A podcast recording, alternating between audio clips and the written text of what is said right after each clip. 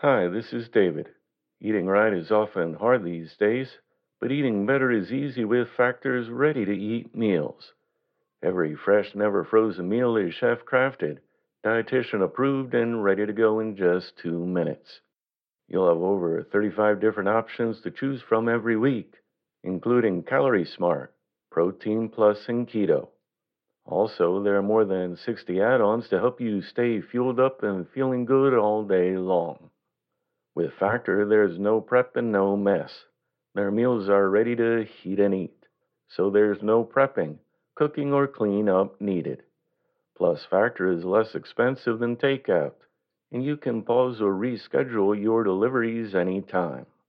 What are you waiting for?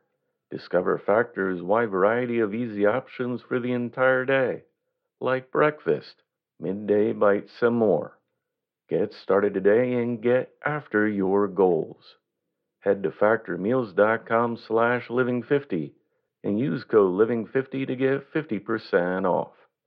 That's code living50 at factormeals.com slash living50 to get 50% off. Thank you.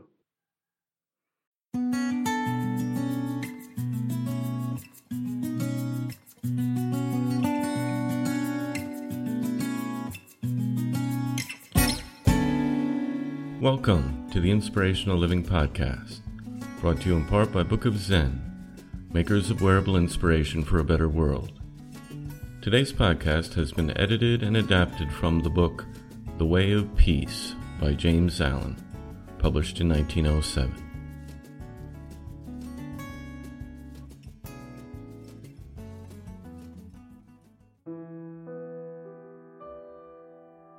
Spiritual meditation is the pathway to divinity. It is the mystic ladder which reaches from earth to heaven, from error to truth, from pain to peace. Without its aid, you cannot grow into the divine state, and the fadeless glories and joys of truth will remain hidden from you. Meditation is the intense dwelling in thought upon an idea or theme with the object of thoroughly comprehending it. And whatsoever you constantly meditate upon, you will not only come to understand, but grow more into its likeness. For it will become incorporated into your very being, will become, in fact, your very self. If therefore you constantly dwell upon that which is selfish and debasing, you will ultimately become selfish and debased. But if you ceaselessly think upon that which is pure and unselfish, you will become more pure and unselfish. Tell me that which you most frequently and intensely think about, that to which in your silent hours your soul most naturally turns, and I will tell you what place of pain or peace you are traveling, and whether you are growing into the likeness of the divine or the mundane. There is an unavoidable tendency to become literally the embodiment of that quality upon which you most constantly think. Let therefore the object of your meditation be above and not below, so that every time you revert to it in thought, you will be lifted up. Let it be pure and unmixed with any selfish element. So shall your heart become purified and drawn nearer to the truth and not dragged more hopelessly into error. Meditation, in the spiritual sense in which I am now using it, is the secret of all growth in spiritual life and knowledge. Every prophet, sage, and savior became such by the power of meditation. Buddha meditated upon the truth until he could say, I am the truth. Jesus brooded upon the divine immanence until at last he could declare, I and my Father are one. Meditation centered upon divine realities is the very essence and soul of prayer. It is the silent reaching of the soul toward the eternal. Mere petitionary prayer without meditation is a body without a soul, and is powerless to lift the mind and heart above error and affliction. If you are daily praying for wisdom, for peace, for a fuller realization of truth, and that for which you pray is still far from you, it means that you are praying for one thing, while living out in thought and act another. The individual who would secure any worldly advantage must be willing to work vigorously for it, and would be foolish indeed to wait with folded hands, expecting it to come for the mere asking. Do not then vainly imagine that you can obtain divine possessions without making an effort.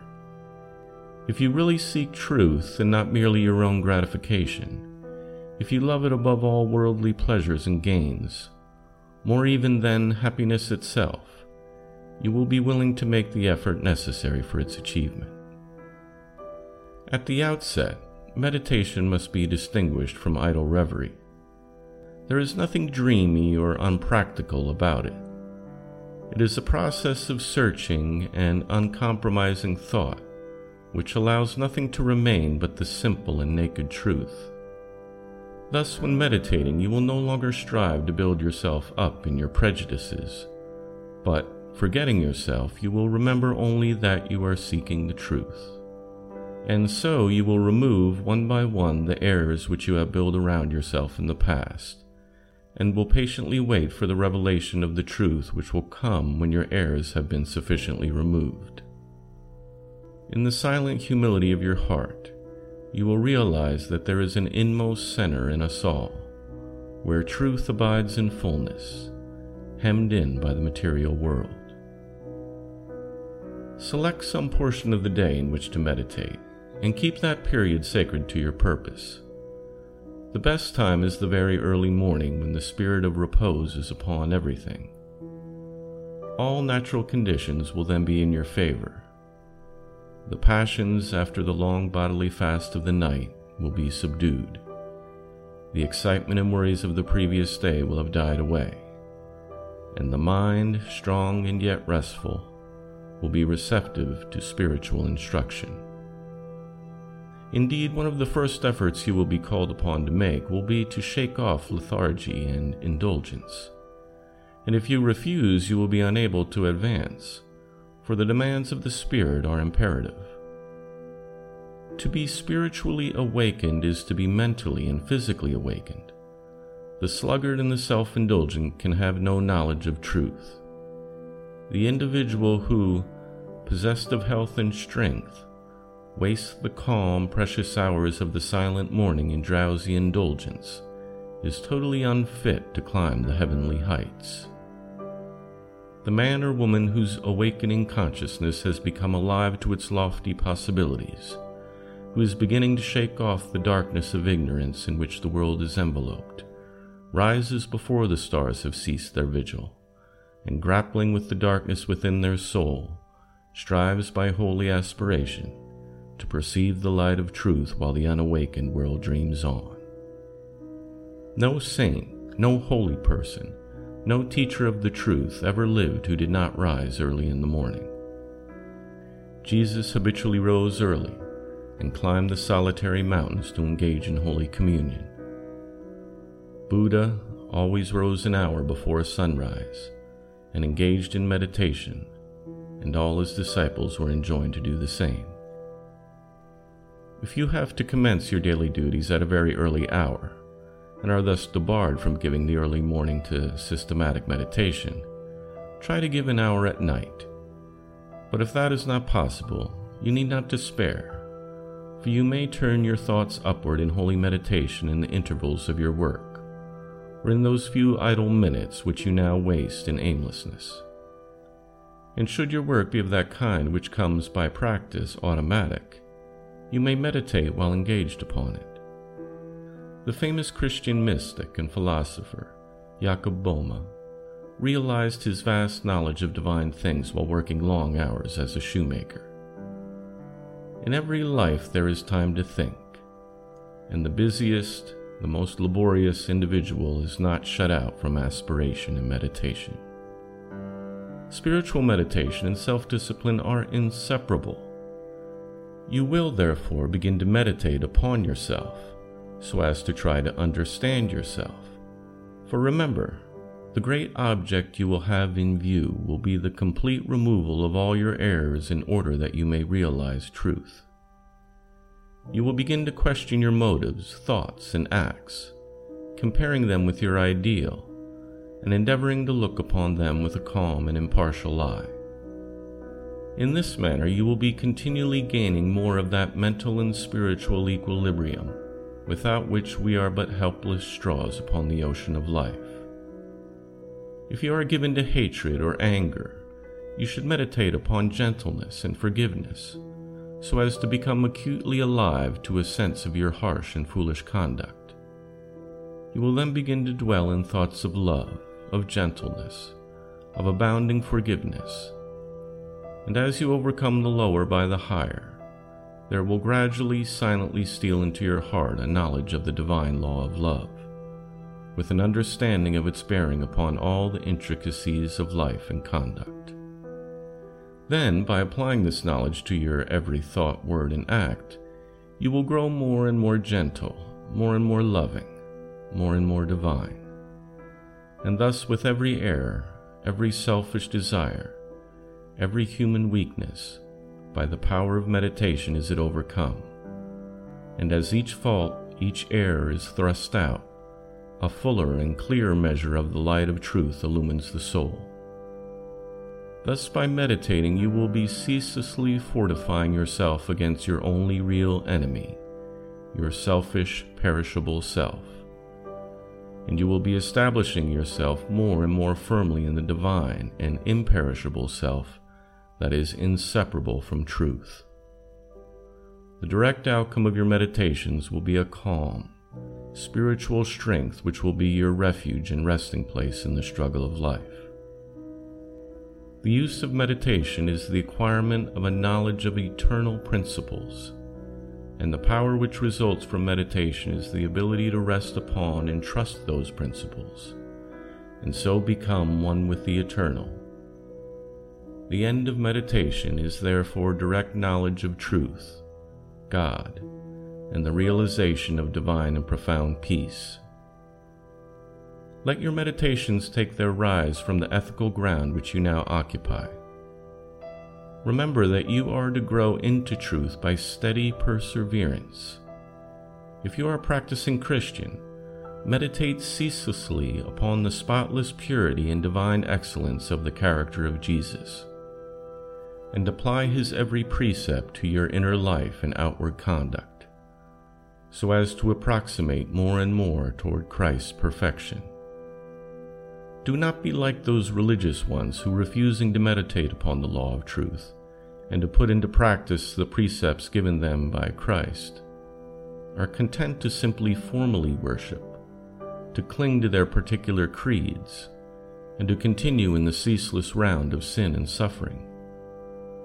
Those who earnestly meditate first perceive a truth, as it were, far off, and then realize it by daily practice. It is only the doer of the word of truth that can know the doctrine of truth. For although by pure thought the truth is perceived, it is only actualized by practice. Buddha said that those who have given themselves up to vanity and do not give themselves up to meditation forgetting the real aim of life and grasping at pleasure, will in time envy those who have exerted themselves in meditation. And he instructed his disciples in the following five great meditations. The first meditation is the meditation of love, in which you so adjust your heart that you long for the health and welfare of all beings, including the happiness of your enemies. The second meditation is the meditation of pity, in which you think of all beings in distress, vividly representing in your imagination their sorrows and anxieties, so as to arouse a deep compassion for them in your soul. The third meditation is the meditation of joy, in which you think of the prosperity of others and rejoice with their rejoicings. The fourth meditation is the meditation of impurity, in which you consider the evil consequences of corruption, the effects of selfishness and disease, how trivial the pleasure of the moment often is, and how fatal its consequences.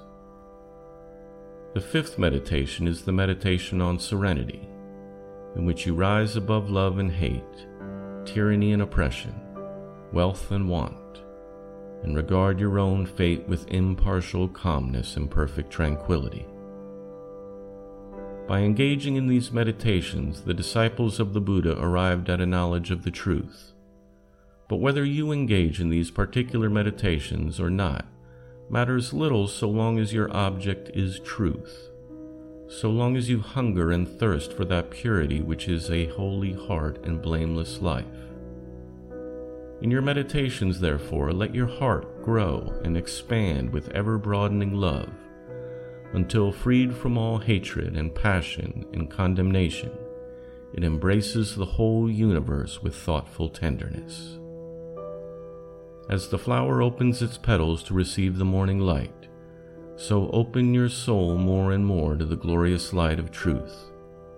Soar upward upon the wings of aspiration be fearless and believe in the loftiest possibilities. Believe that a life of absolute humility is possible. Believe that a life of stainless purity is possible. Believe that a life of perfect divinity is possible. Believe that the realization of the highest truth is possible. The person who so believes climbs rapidly the heavenly hills while the unbelievers continue to grope darkly and painfully in the fog bound valleys. By so believing, so aspiring, so meditating, divinely sweet and beautiful will be your spiritual experiences, and glorious the revelations that will enrapture your inward vision. As you realize the divine love, the divine justice, the divine purity, the perfect law of good, or God, Great will be your bliss and deep your peace. Old things will pass away, and all things will become new. The veil of the material universe, so dense and impenetrable to the eye of air, so thin and gauzy to the eye of truth, will be lifted and the spiritual universe will be revealed. Time will cease, and you will live only in eternity change and mortality will no more cause you anxiety and sorrow, for you will become established in the unchangeable and will dwell in the very heart of immortality.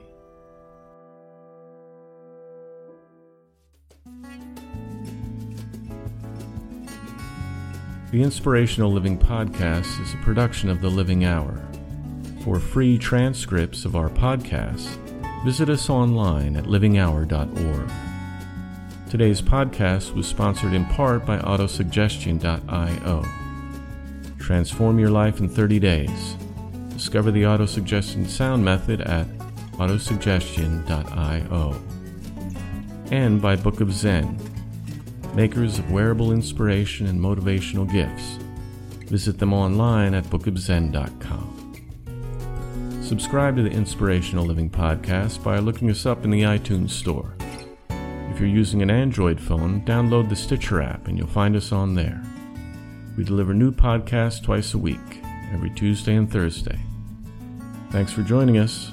I look forward to talking to you next time.